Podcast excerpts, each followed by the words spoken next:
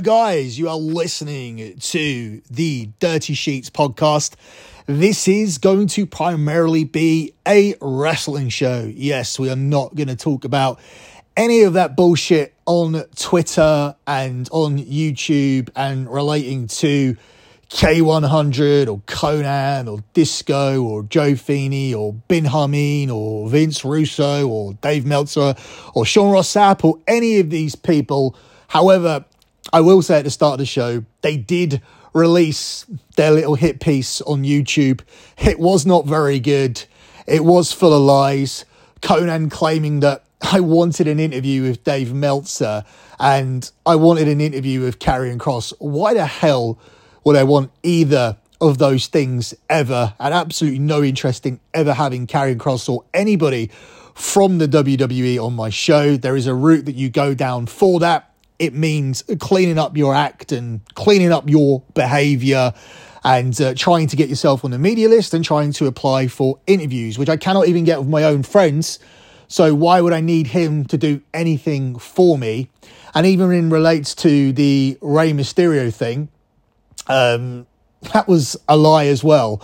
I was told that Dominik and Rey listened to the show, and I said, "Oh, how about sorting out an introduction?" And while we sorted out the introduction, Austin knew it was going to be happening and he got his figure signed in that process.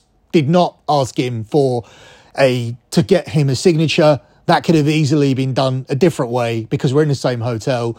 If we see him around the hotel, in the gym, in the lobby, in the restaurant, we can get the autograph anyway. There doesn't need to be any kind of formal introduction or anything of that nature. So that was another bullshit story. And the Meltzer thing, well, Cav has a connection to Dave Meltzer through his um, San Jose links and always has done. And if we wanted to reach out to Meltzer, we could have always reached out to Meltzer. And again, I've never had any interest having him on the show. So their hit piece was primarily lies. Joe Feeney came in, talked about his emails and whatnot, his lies. Disco was not very um, complimentary towards me, calling me a narcissist, saying I had narcissistic personality disorder, blah blah blah. Sounded like many of my um, old ex girlfriends actually, and he's he's probably taking this like a like a bitter ex girlfriend because they know they can't do a sports show without me. They can, of course, anybody can, but their sports show has zero credibility because they know nothing about sports. It's exactly how they feel about me talking about wrestling and coming on here and, and doing a wrestling show when I haven't been in the locker room or I haven't tied out my boots and therefore I have no opinion to talk about it. Yet everything I say is just far more interesting and relevant than everything they have to say, even though they did that thing where they wrestled and their their opinion automatically becomes more important and more valid yeah, I was the guy telling them for six weeks that Roman Reigns was going to win and why he was going to win, and they told me that I was a fucking moron. Well, who's a fucking moron now? The the two guys who now do a podcast because they worked during the busiest period in all of wrestling, the most watched period of all of wrestling, and didn't save any, didn't save any of their money.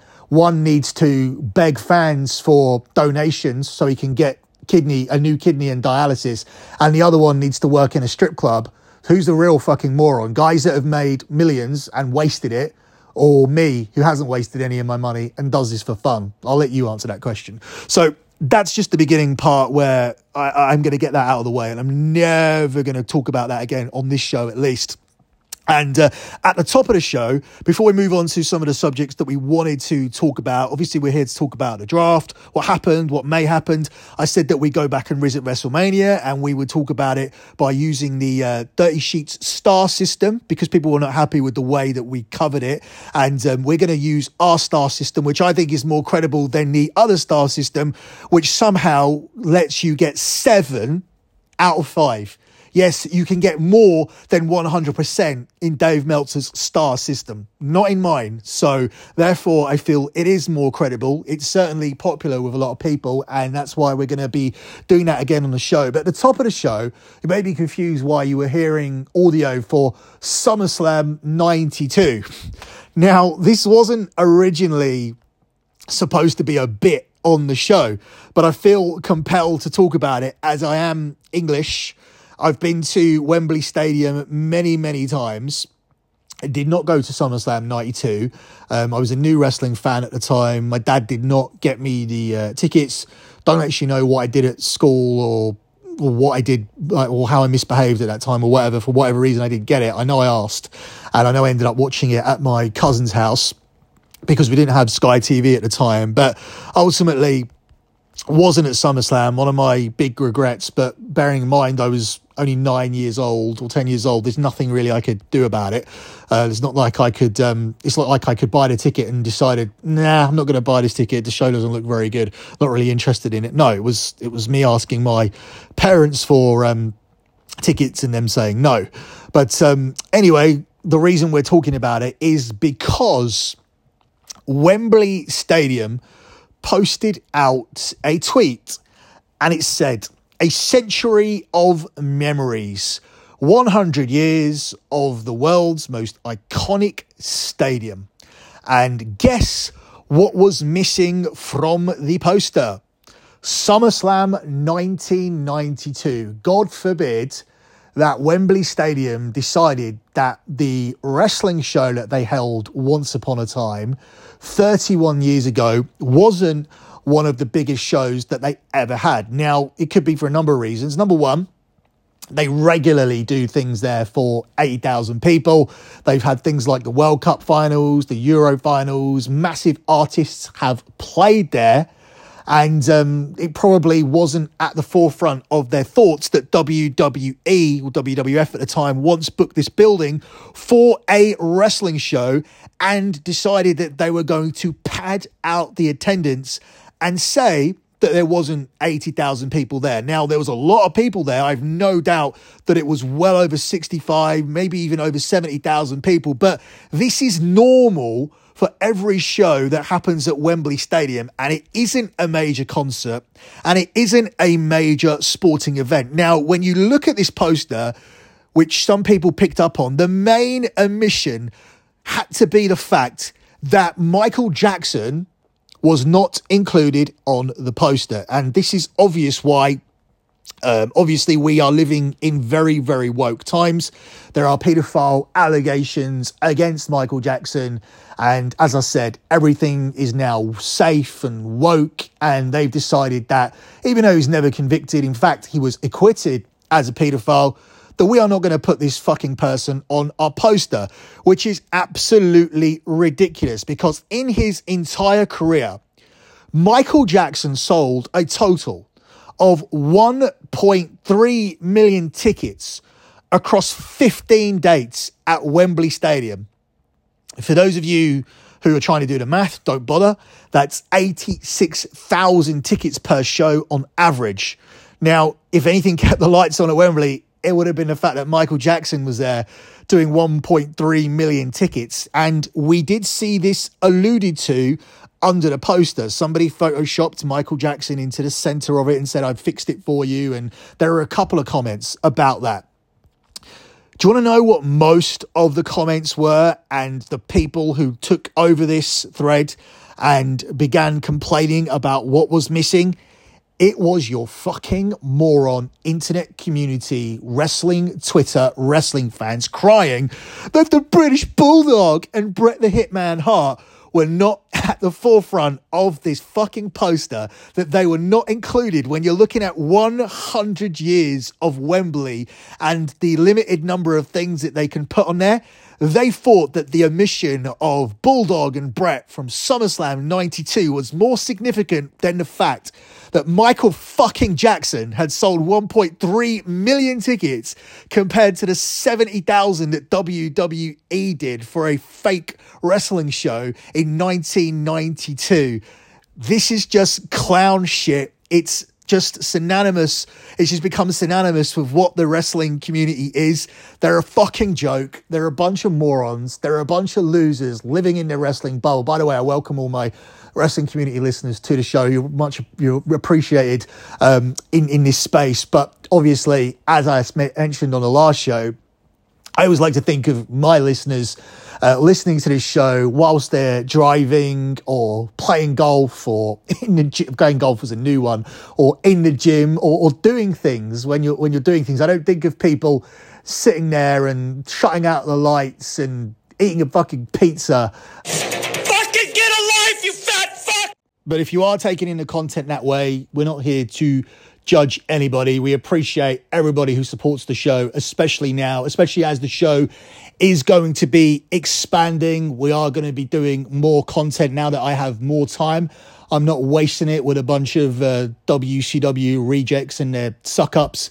I am going to be doing more shows, so look out for the additional content. And if you are a fat, fat fuck, make sure that you do go to the gym because I do like to think of our listeners as people that do go to the gyms, uh, people that do have a social life, people that do want to try and get girls, people that do have an income, not people that have um, that have a bo problem, smelly, sweaty wrestling fans with double chins and guts and receding hairlines, and who watch Japanese wrestling tapes and just don't care about anything else. Like that's never who the show was supposed to go out to. So if you are just one of these types of people and you still do like us, then I would encourage you to go out and actually do something. It's not difficult to sort yourself out. It's not difficult to increase your income. It's not difficult to um to, to fix your your health issues. And um and yeah, so I, I, I just have this thought in my mind, this this vision in my mind of the type of people that we may actually be for, and those are the types of people that won't get offended by things that we say, and especially not the type of people who will be commenting underneath a thread for Wembley Stadium, crying and complaining about the fact that the Bulldog and Bret Hart were not included in the 100 years of Wembley when Michael fucking Jackson wasn't there. Absolutely ridiculous shit. And um, I mean, we could do a whole show on a weekly basis where we just go through wrestling Twitter, go through the wrestling community, and just circle and highlight shit that we see. I know Russo does a show where it's castrating the marks in their dirt sheets, and it's usually um, catered towards um, burying the dirt sheet writers and whatnot. But honestly, you could bury these fans six foot under on a weekly fucking basis. And uh, this was just some embarrassing shit that I felt compelled to comment on because I am British. Um, I have been to Wembley Stadium numerous times, and of course, AEW were there and probably likely to set the all time lowest attendance record as they try to sell over 41,000 tickets to avoid that very much unwanted accolade. I mean, let's be honest, they're not going to say that they got it anyway. You're guaranteed to say that they did sell 40,000 plus. They're probably going to say that, uh, that they immediately sold that upon release. They're probably going to say that a few days after, oh, we've already sold 40,000 because we bought them by ourselves. But yeah, I mean, I think it'll be a good achievement if they do manage to really avoid that record and really do sell in excess of 41,000 tickets for Wembley Stadium, much like SummerSlam 92 did and um, still didn't get included in the poster and doesn't really belong in the poster when you look at the actual poster. I don't know what you would omit. I certainly wouldn't complain about it. If it had been there, fine. If it's not there, fine. But the fact that they have absolutely invaded it with their toxicity and bullshit and delusion it just typifies what this fan base actually is and what it's become and why it's become so difficult to watch wrestling. And and me and Cav always talk about that that old adage.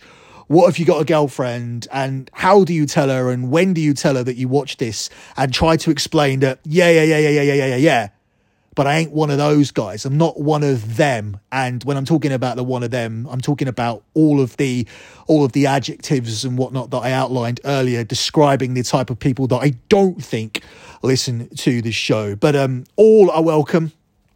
Except trans, except transgenders, but all else are welcome.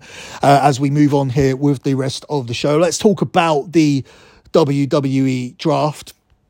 Um, it was a little bit underwhelming, I felt, in my opinion. Nothing there really surprised me. Yeah, you swapped around the women's titles and you swapped down the swapped around the secondary championships, but we've seen all that before.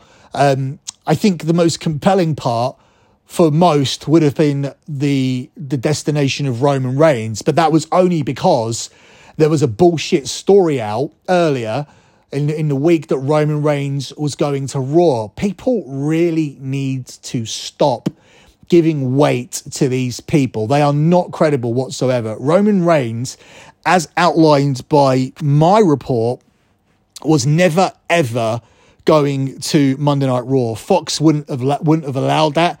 I don't think they are going to allow that for Ronda Rousey either. I can now read exactly what I wrote over on my Patreon page if you want to sign up. It's thedirtysheets.com. You will get stories exactly like this before everybody else, and you won't be a fucking idiot sitting there waiting for Roman Reigns to be drafted to Raw.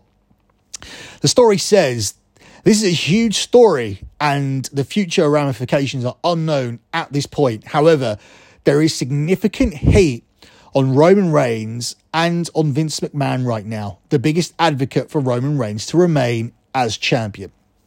As previously reported, Roman Reigns was set to drop his title to The Rock, who would have subsequently been cashed in on by the Money in the Bank holder. The Money in the Bank holder was supposed to be Cody Rhodes from the Money in the Bank that was supposed to be held in Las Vegas at the stadium, not at the arena.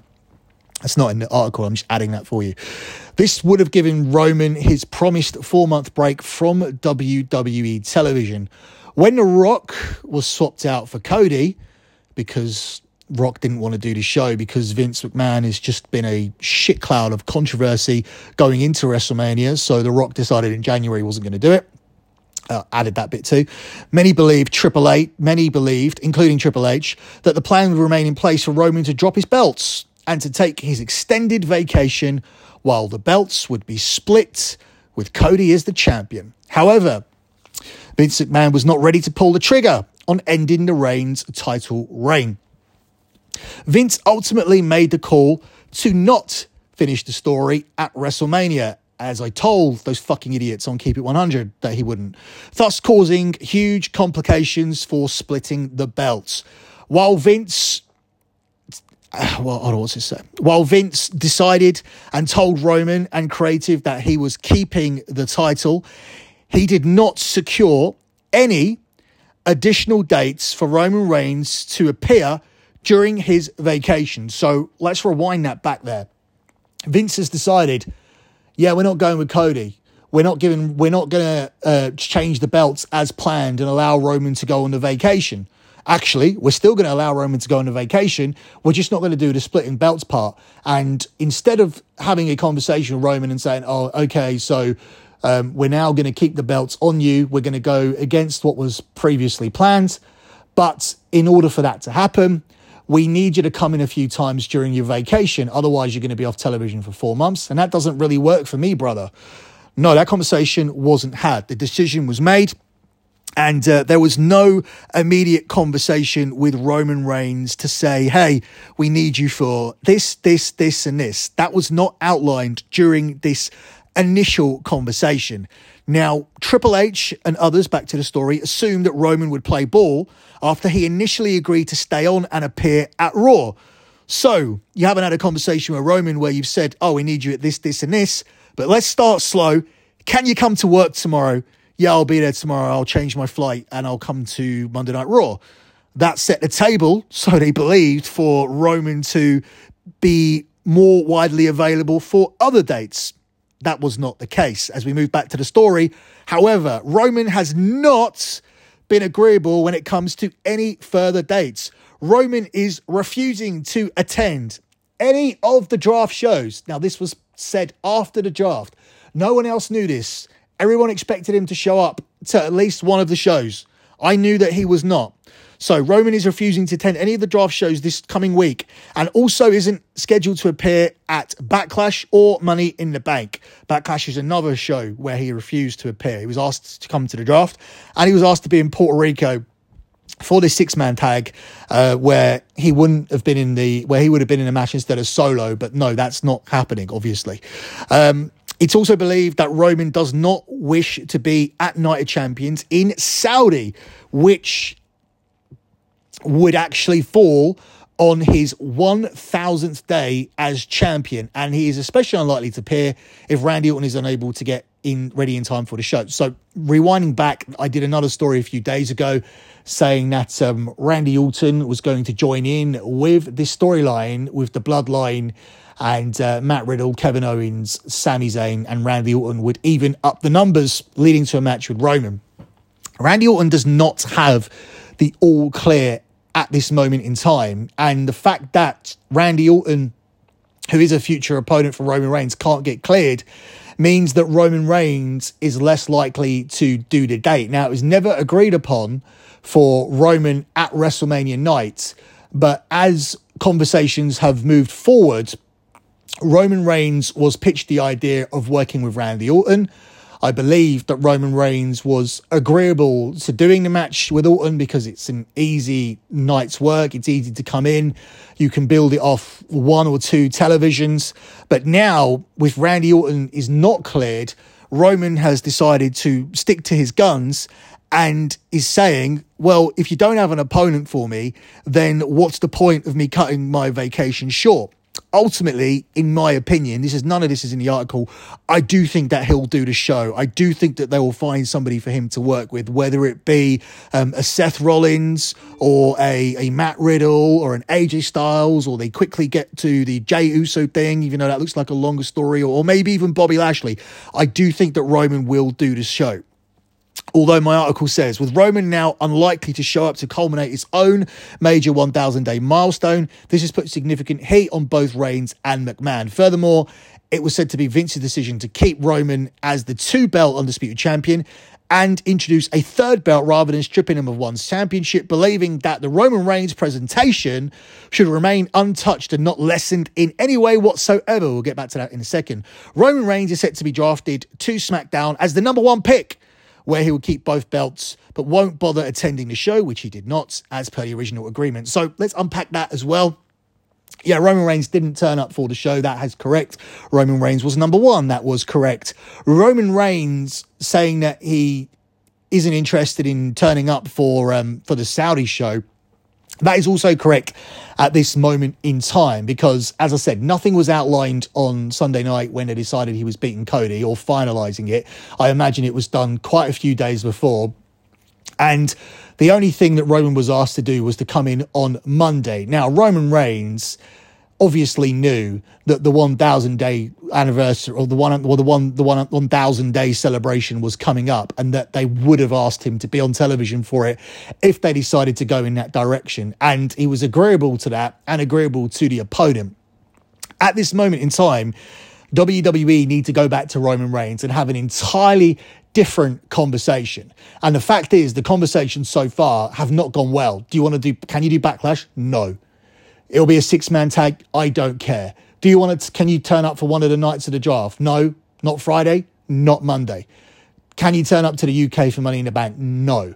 So everything has been a no at this point in time. So the only show realistically where I would expect to see Roman Reigns for would be for the thousand day anniversary, which occurs on the night of Night of Champions. But if it's hard enough to get Roman Reigns to do that, to turn up for his own culmination of the thousand days, how do you get him on television to build up the match if he's not turning up for the draft?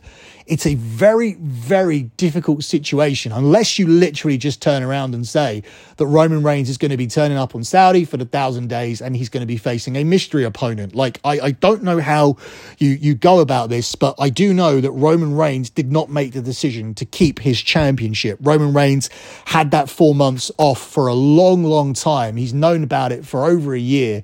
Everything was set in stone with what they were doing. And just because you changed out the opponent, doesn't mean that anything changed there. Just because I, I, I don't think that Roman Reigns in any way politicked his way to beat Cody Rhodes. That was a Vince and WWE decision, and it's understandable when you look at the metrics, which is the the ratings and um, and obviously the merchandising sales, and the fact that you just uh, got into bed with Endeavor. Endeavor now own the WWE. Maybe they don't want to change anything. Maybe they're looking at this cash cow and thinking, why are we making such a drastic and dramatic change one day into our ownership of this brand? Now, you would think that they themselves would be pushing these conversations to have Roman Reigns present within their first, you know, few weeks and months of um, of ownership, but obviously, if the guy's been promised something, he's been promised something. He is a girl dad as well and wants to spend time with his daughters. There's obviously a, a load of commitments that he's probably fulfilling on the family side of things over the next four months. So I think it's going to be very, very difficult for Roman Reigns to come in at the Night of Champions and to make it make sense.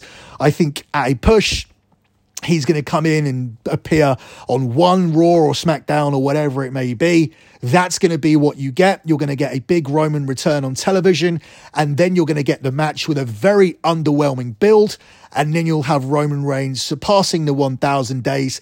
And I think it's that there's a very good chance that you'll have Roman Reigns surpassing the 1,300 day mark, even, and um, and getting himself to WrestleMania 40, where I don't think that he will be facing Cody Rhodes. I think that the Cody Rhodes thing is done. I think Cody Rhodes will end up chasing this new belt. I think it's the right thing to do. I think until there is a real successor that that makes sense that is young enough to dethrone Roman Reigns, not the guy who is the same age as him, who's come from AEW where he's failed to get over in AEW. He's failed previously under numerous gimmicks in the WWE. For me, he's not the guy. He's fine in his current incarnation of being the the champion over on Raw and winning that other title. And even and even for that one, I feel that he should chase it a little bit longer because as much as you tell me there's a story to be finished, I'm not invested in your story. And it is not down to the fact that I don't like the guy or anything like that or anything that these fucking babies were saying over on Keep It at 100. I don't care. I've seen enough bad product. I've seen enough bad matches. I've seen enough bad TV and I've seen enough bad champions like Jinder and Kofi and Big E to not give a fuck who has the belt. I'm still going to watch this shit and I'm still going to come on and talk about it on my podcast. It makes no fucking difference to me. But I don't feel that we end the only massively significant and special thing that we have done in the last five, six years with Roman Reigns, and we do not end it for Cody Rhodes. So go and take that other belt, go and chase that other belt. Actually, actually make me sympathize and give a shit about your fucking story, not just the fact that your fat daddy got his hands on the belt once, and that's not the reason I'm going to care. To me, you're entitled. You came in, you were given the mega push, the mega return. You have the bus, you have the the money. You have the number 30 spot in the Royal Rumble. I don't give a fuck about your story. And um, I think we need a better and more credible opponent for Roman at WrestleMania 40, who um, who's more deserving of the, the main event spot, and I think more more worthy of uh, dethroning Roman Reigns if they do get to that point. If not, I don't care if Roman wins again. If Roman hunts down the the Hulk Hogan record, I believe it's uh, what, over 1,400 days. If he can get to 1,500 days, he breaks Hogan's Hogan's record of the the longest reigning champion in the modern era. It's ridiculous to think that Roman's going to surpass Bruno because Ro- Roman would actually be out of contract by the time he does that, and I don't think from what I understand, that Roman has any desire to sign a new contract. I think he's more geared up towards going on to Hollywood and doing other things like that. Um, but you never know with this whole new deal with with Endeavor and whatnot. You never know what will happen. I think they'll be handling the the uh, the brunt of the contract negotiations and the and the TV deals and whatnot moving forward. With obviously Nick Khan still there and Vince McMahon, despite actually being number two in the company, more of a background player these days when it comes to the the business side of things. But actually did a full show talking about the buyout with Vince Russo. So I do encourage you guys to go and check that out. It's on Russo's brand. It's on the Chicken Neck show. Did an hour and 20 minutes with Vince. So I would appreciate if you guys go and check that out. It leaves the door open for me to do more things with Russo without actually making a full commitment to, to him or to any of these other shows apart from this one. This is the only show where I'm going to be at on a week to week basis. So uh, moving on to one of the thing, the, the final thing, really, actually, that we're going to talk about here, and that is WrestleMania.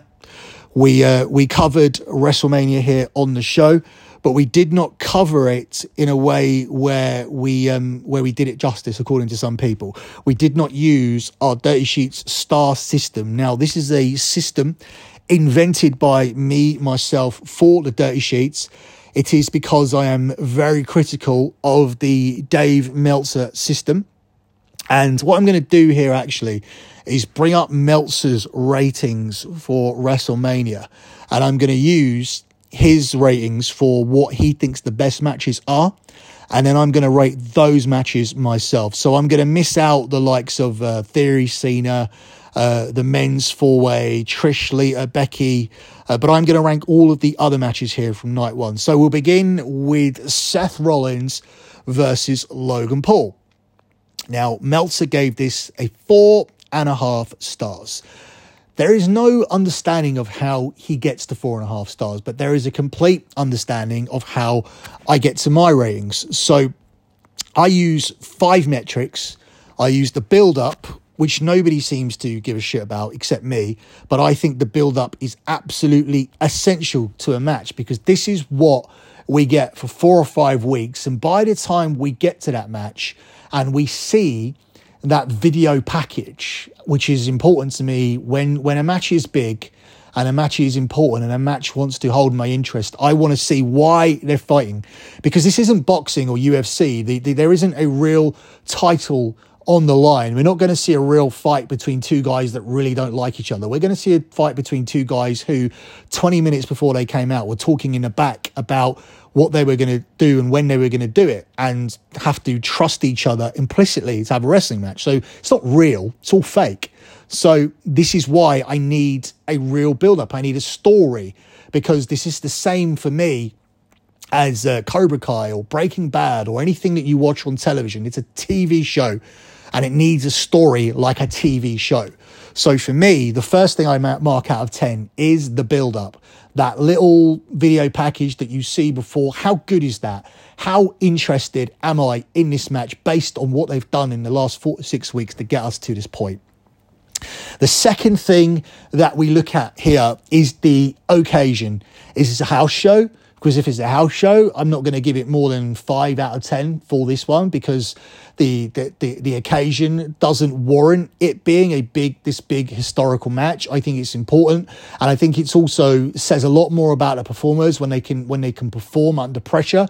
I think it's easier to have a match in front of 3,000 people than it is to have a match in front of 80,000 people. So how important is the match? out of 10 and that also the also the build up can come into that as can things that happened in the match. The historical relevance of the match if you will uh, is another thing that i would give out of 10 the third metric that we look at here is the bell to bell. What happened in the match from the start of the bell to the finish of the bell. And the next mark out of 10 would be the crowd reaction to all of that. But the crowd reaction would also be is also relevant to what happened in the build up because the crowd, as much as a match is good, if they're not invested in it because the build up was shit and they don't give a fuck about it, then the match is going to be um, is going to be so so anyway as far as crowd reaction goes. So everything here ties into each other. The significance of the match means that the crowd are going to be more pumped up. The build up of the match is going to be more significant to the crowd. The bell for bell, the bell to bell. Can you perform in front of this big crowd who are massively invested in what you have, what you did because the build up was significant. So they've had four so far: the build up, the uh, the occasion, the bell to bell, and um, the crowd reaction. And the final one, the final metric, is the finish. Nothing ruins a match like a terrible finish, a finish that takes away from everything that you've done for the first 12 to 25 minutes of the match.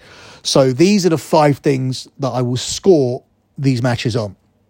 So, first of all, Seth Rollins versus Logan Paul.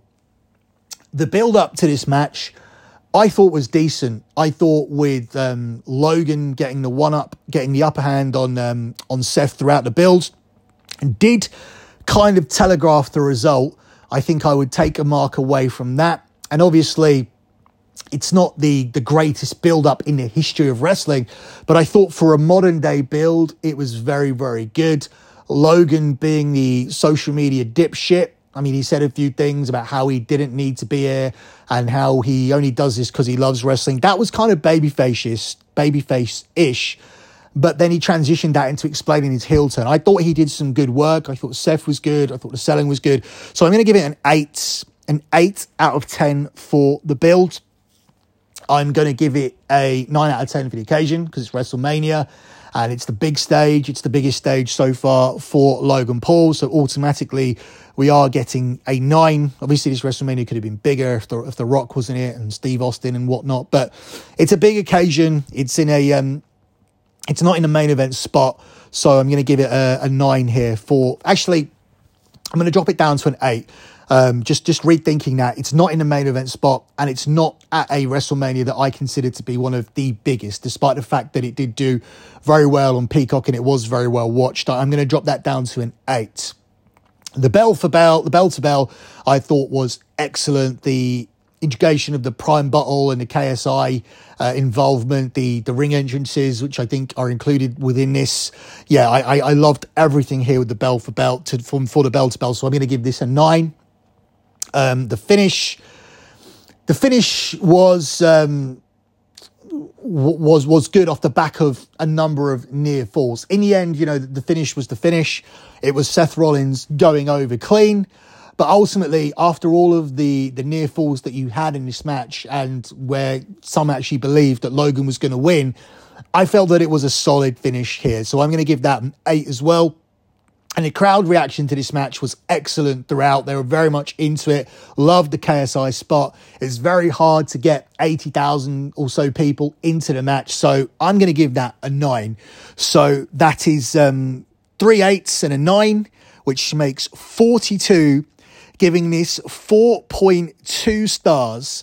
Uh, had I kept that nine on it from before for the occasion, um, I would have this would have gone up to four and a half stars, same as Dave. In fact, let's pump that up to eight point five. So this gets 40, 42, uh, 42.5, which can be rounded up to 4.5, which gets me on the same page as Dave in a far more logical and well explained kind of way. So 42.5 for Logan Paul and Seth Rollins, a 4.25 rating as as, as you uh, if you want to use the Meltzer metrics.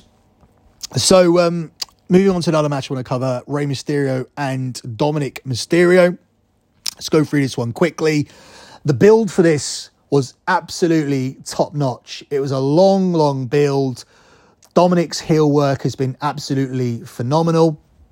I feel harsh that we judge some things going back to the the previous era, the previous eras, you know, Rock Austin, like the My Way video, um, Hogan Andre, uh, Jake Savage.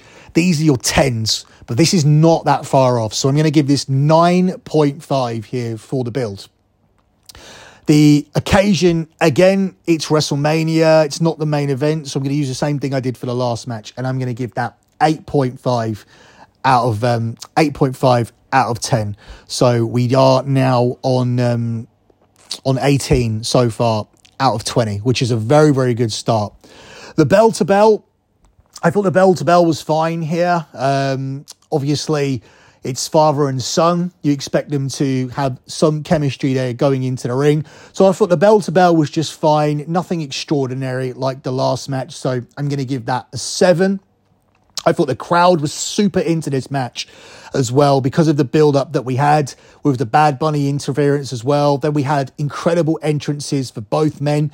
So I'm going to give this another nine here. So we've got nine and a half, and eight and a half, and another nine, and a seven for the, the in ring. So we are heading for a big number here so far. We are on 35.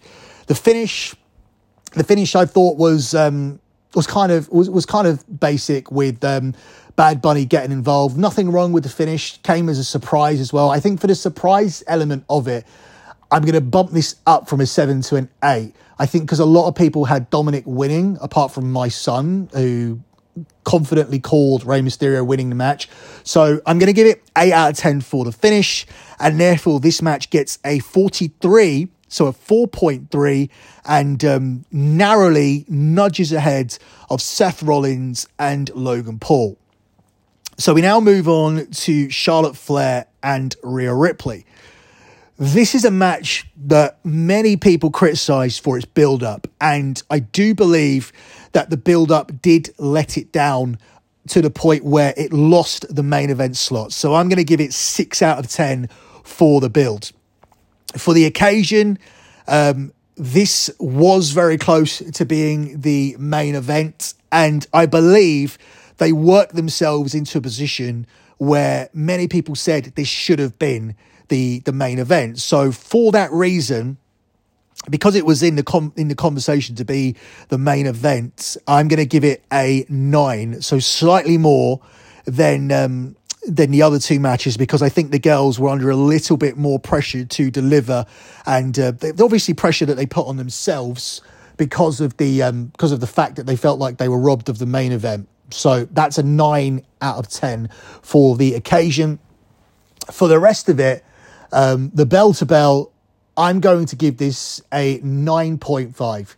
I felt that this was the best women's match that we have ever seen to this point, and I believe the crowd agreed for me. Slow to get into it, but in the end they did, and for me that is another 9.5 here for the fact that the crowd was super, super into this match.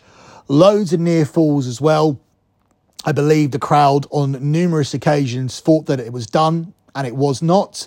And uh, therefore, when the finish eventually came, I'm going to give them 9 out of 10 for the finish as well. So, obviously, high praise here for this match. According to my calculations, this one also ends up at 43, so 4.3, with a 6 for the build, which was the huge letdown part of it. It could have been so much more than it was, but everything else, they knocked it out of the park. They got a 9 for the occasion, they got a 9 for the finish, and they got a 9.5 for the crowd response, and a 9.5 for the bell to bell. That's 19 plus 18 plus 6, which is 43. 4.3 for this one, coming up exactly the same as Rey Mysterio and Dominik, which was carried by the build. And this was the absolute opposite. So you're seeing how important and significant the, the build up is. So just to run through what Meltzer gave these matches, he gave 4.5 to Logan Paul, Seth Rollins. He only gave 4 to Dominik and Rey, and 4.75 to Charlotte and Rhea Ripley. He gave five stars to the next match, which was the main event the Usos versus Owens and Zayn. Now, for me, this was very, very much like your um, like your pro wrestling Guerrilla young bucks Kenny Omega type of match. So I'm not surprised that he fucking loved it. Um, because obviously he's going to eat that shit up. But I don't necessarily feel that um, going down the route of all of these super kicks and no selling is something that works for me. But we'll get to that later. The build undisputedly a 10. Uh, it's rare that we give 10s in the current day and age, but the, the pop when Sami, Sami Uso turned on the bloodline was absolutely ridiculous. It um, was the biggest pop that we've heard in years. That was then followed by Jey turning heel on Sami. A huge, huge pop for that. And then, of course, we had the babyface turn, or at least the aligning of Kevin Owens with Sami. Again, huge. Three massive moments leading up to this and earning it the main event slot here at WrestleMania, forcing the women out of their woke position, which was seen as an automatic for them to be the main event. This forced its way in because of the build up, and the build up was a 10. As for the occasion, this is the main event of WrestleMania, but it is on night one and night, not night two. And for me, it's not one of the biggest manias of all time because of the stars that didn't do it, but I have given it a 9.5 for the occasion. For the bell to bell, I've decided to only go with an 8 because, as I said, that style of wrestling doesn't really do it for me. Um, I, I think it's great and it's it's it's entertaining, yes. But when I'm looking for my best matches, I am looking for better selling and a little bit more realism. I'm not to say I wasn't entertained. It's not to say that fucking Owens and Sami and especially the Usos aren't great. But I just I just don't want to put that type of wrestling on a pedestal. Um, I've also given uh, eight. I've given eight and a half. Sorry, two. I didn't give it eight. Uh, um, an eight and a half there, but I've given eight and a half to the finish. I thought it was very logical to have Sami coming in and for him to deliver the finish and and whatnot. I thought that was the right thing to do. And for the crowd reaction to everything, I've given it a nine. During some periods of this match, the crowd were a little bit worn out from everything that they've seen, a match before especially, but they got into it by the end. The right team won. Nobody disputed the fact this should have been the main event. And I've given nine out of 10 for the crowd reaction, giving this one a 45, a 4.5 rating overall. And yes, the match of the night for WrestleMania Night One, narrowly edging out um, the rest of them. So it's not too much difference between these matches. Rey and Dominik 4.3, Rhea and Charlotte 4.3, and Logan Paul and Seth Rollins 4.25, with a 4.5 for Owens and Zayn going over the Usos. We now move on to bearing in mind these are the good matches. So we knew WrestleMania was chock full of good matches, and these are all going to be over four obviously this rating is very different when we're looking at other matches here like um, Brock Lesnar and Omos or if we included um, Trish, Lita and Becky against Damage Control. We're not doing those matches. That's where you would see lower numbers, but we're we're we're choosing to focus on the high end matches and to talk about these. So for night 2, I'm only going to do two matches. I expected the Hell in a Cell match to be better, but obviously the injury in that match didn't help it, and the Melts has only gone 3.75, so I'm leaving that and I'm just doing two matches. The first one I'm covering is the Intercontinental title match. My boy Drew, along with Sheamus, challenging Gunther. I thought the build up to this was not great. Uh, I don't like it when triple threat matches are built up like this. Um, it's always difficult to build up a triple threat match. If you look back to some of them, how they've been built up with Shawn Michaels super kicking Benoit during the contract signing after he won the Royal Rumble and signing a contract like that would ever be legally allowed. I felt that was stupid, but often the build up to triple threat matches is stupid. It's always someone undeservedly kind of shoehorning their way in, or it's stupid shit where the champion looks like a moron, where he thinks that oh, if I beat both these guys up, I'm not going to face anybody. Well, no, it's WrestleMania, you dickhead. You're going to have to wrestle somebody.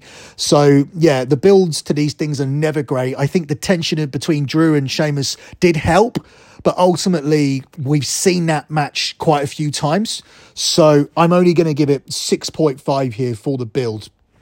Um, for the um, occasion, yes, it's WrestleMania again but it's a very early match on night two. So I'm going to give it an eight for the occasion. Or, or I sorry, I'll bump that up to to an eight point five because that's what I did with uh, Rollins and, and, and Logan Paul. So an eight point five for the occasion. The bell to bell, this is going to be a ten because these guys absolutely beat the fucking shit out of each other and uh, they deserve the 10 for what they put themselves through. For the finish, I'm going to give that a 9 it's really, really difficult to come up with a, a solid finish after you've been through all of that because what finish is really acceptable once you've killed each other?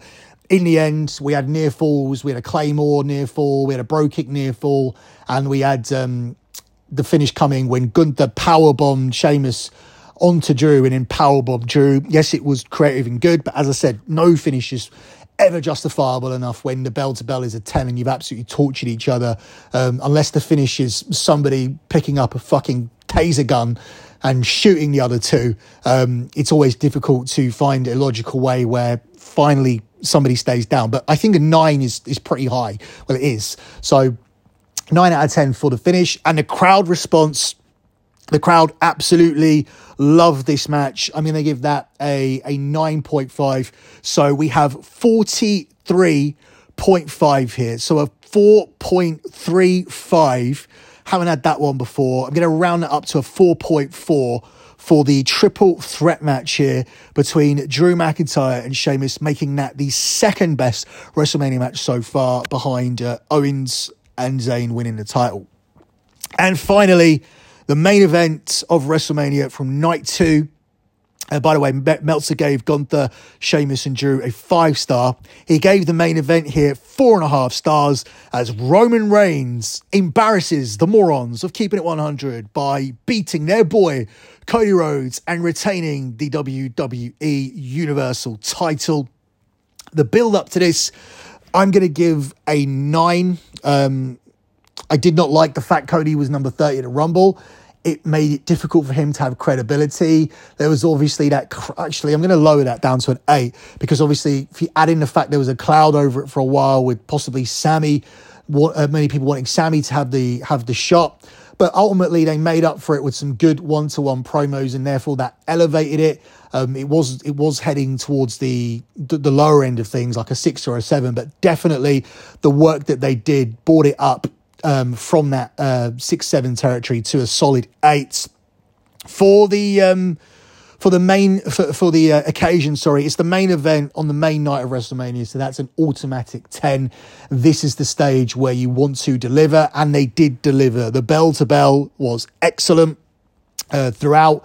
Um, a little bit too much interference uh, but the crowd loved it. The crowd loved owens and um, owens and sammy being um, Owens and Sami running off the Usos, and it really made him feel like that was it. The coast was clear for for Cody to win, but Solo Sikoa came back and interfered in the match. Now, I was absolutely delighted that Roman Reigns ended up winning this match, but I did not feel that that was a top tier 9 out of 10, 10 out of 10 finish. So even by giving this an 8, which I will do, maybe some bias involved because I was very happy that Roman won, but I felt like they could have been slightly more creative than getting rid of Sikoa and sending Solo back Solo Sikoa back in. But it was difficult to navigate your way around how you were going to get the belt back to keep the get keep the belt on Roman, and that's what they managed to do.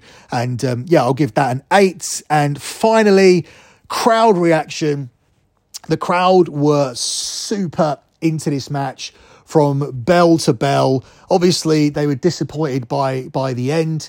Um, you can't just not give it a ten because it's in a stadium and on television it might not sound as loud as um, some of the Austin Rock matches or whatever. But I fa- fact, Austin Rock also was in a stadium and that sounded loud as hell. And this one sounds just as loud as that. So I know we give modern day wrestling a lot of shit, but for me, um, despite the fact that uh, certain people wanted Sami in this match, and a lot of people were disappointed that The Rock wasn't there.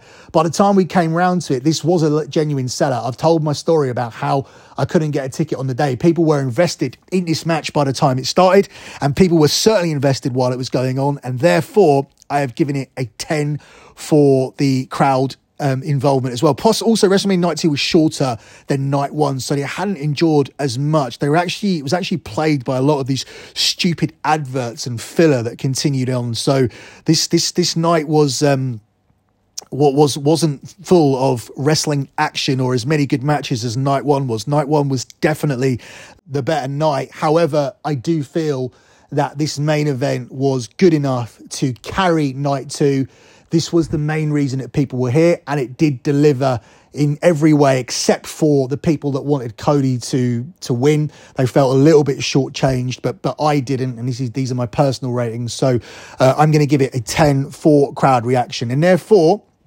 this one also ends up on 45 4.5 if I've uh, added everything up correctly, and uh, therefore that makes this the joint best match of the weekend, along with Owens and Zayn winning the title. And that's the way it should be. Imagine that a WrestleMania where the best two built up matches were also the best matches in the ring with the most crowd reaction to them and the best action bell to bell and both of them had solid finishes and yeah, that that's really how things should be done. With me giving um, Owens and Sami a forty-five, four point five, and Roman Reigns and Cody ending up with the same mark for night two. So you may agree, you may disagree. You can hit us up on Twitter. I'm currently at LockBettingCom, but I will be doing a wrestling Twitter. You can also hit up Cav at Lingus Mafia and give him your opinions, or you can email us and we will read that stuff out on the show. So if you shoot me an email, um, I'm trying to think where you can send it to me. In fact, just shoot me a DM. Shoot me a DM. Uh, we'll come up with an email that we're willing to give out for next week because last time we gave an email out to people, um, we had Sean Ross Sapp's morons starting to um, send us all of this shit, all of this spam that was in Cav's mailbox for, for weeks, signing them up to this, that, and the others. So when we get ourselves a work email, we used to have one. We we stopped using it because there was no point having it because no one used it. But once again, we will be giving people a way to contact us and to ask questions because, as I said, we are going to be doing more, especially me. I'm going to be doing more on the show. It's fucking difficult to do podcasts by yourself but I have a feeling it's going to be difficult to convince Cav to make himself available more than once a week. So you will have to just deal with me. But fuck, you listen to, or some people listen to JD from New York, and he does a podcast on his own, and he's a fucking moron. So I don't think that I am that, although some people would even disagree with that. So if you want to hit all, get all of my stuff, if you want to win some money, I am at lockbetting.com on Twitter. The website is lockbetting.com. 119 months in a row of transparent chat profit. And if you just want your wrestling news, which is correct and before, before everyone else, head over to thedirtysheets.com and sign up for my Patreon. That's it for me, guys. Thanks for listening.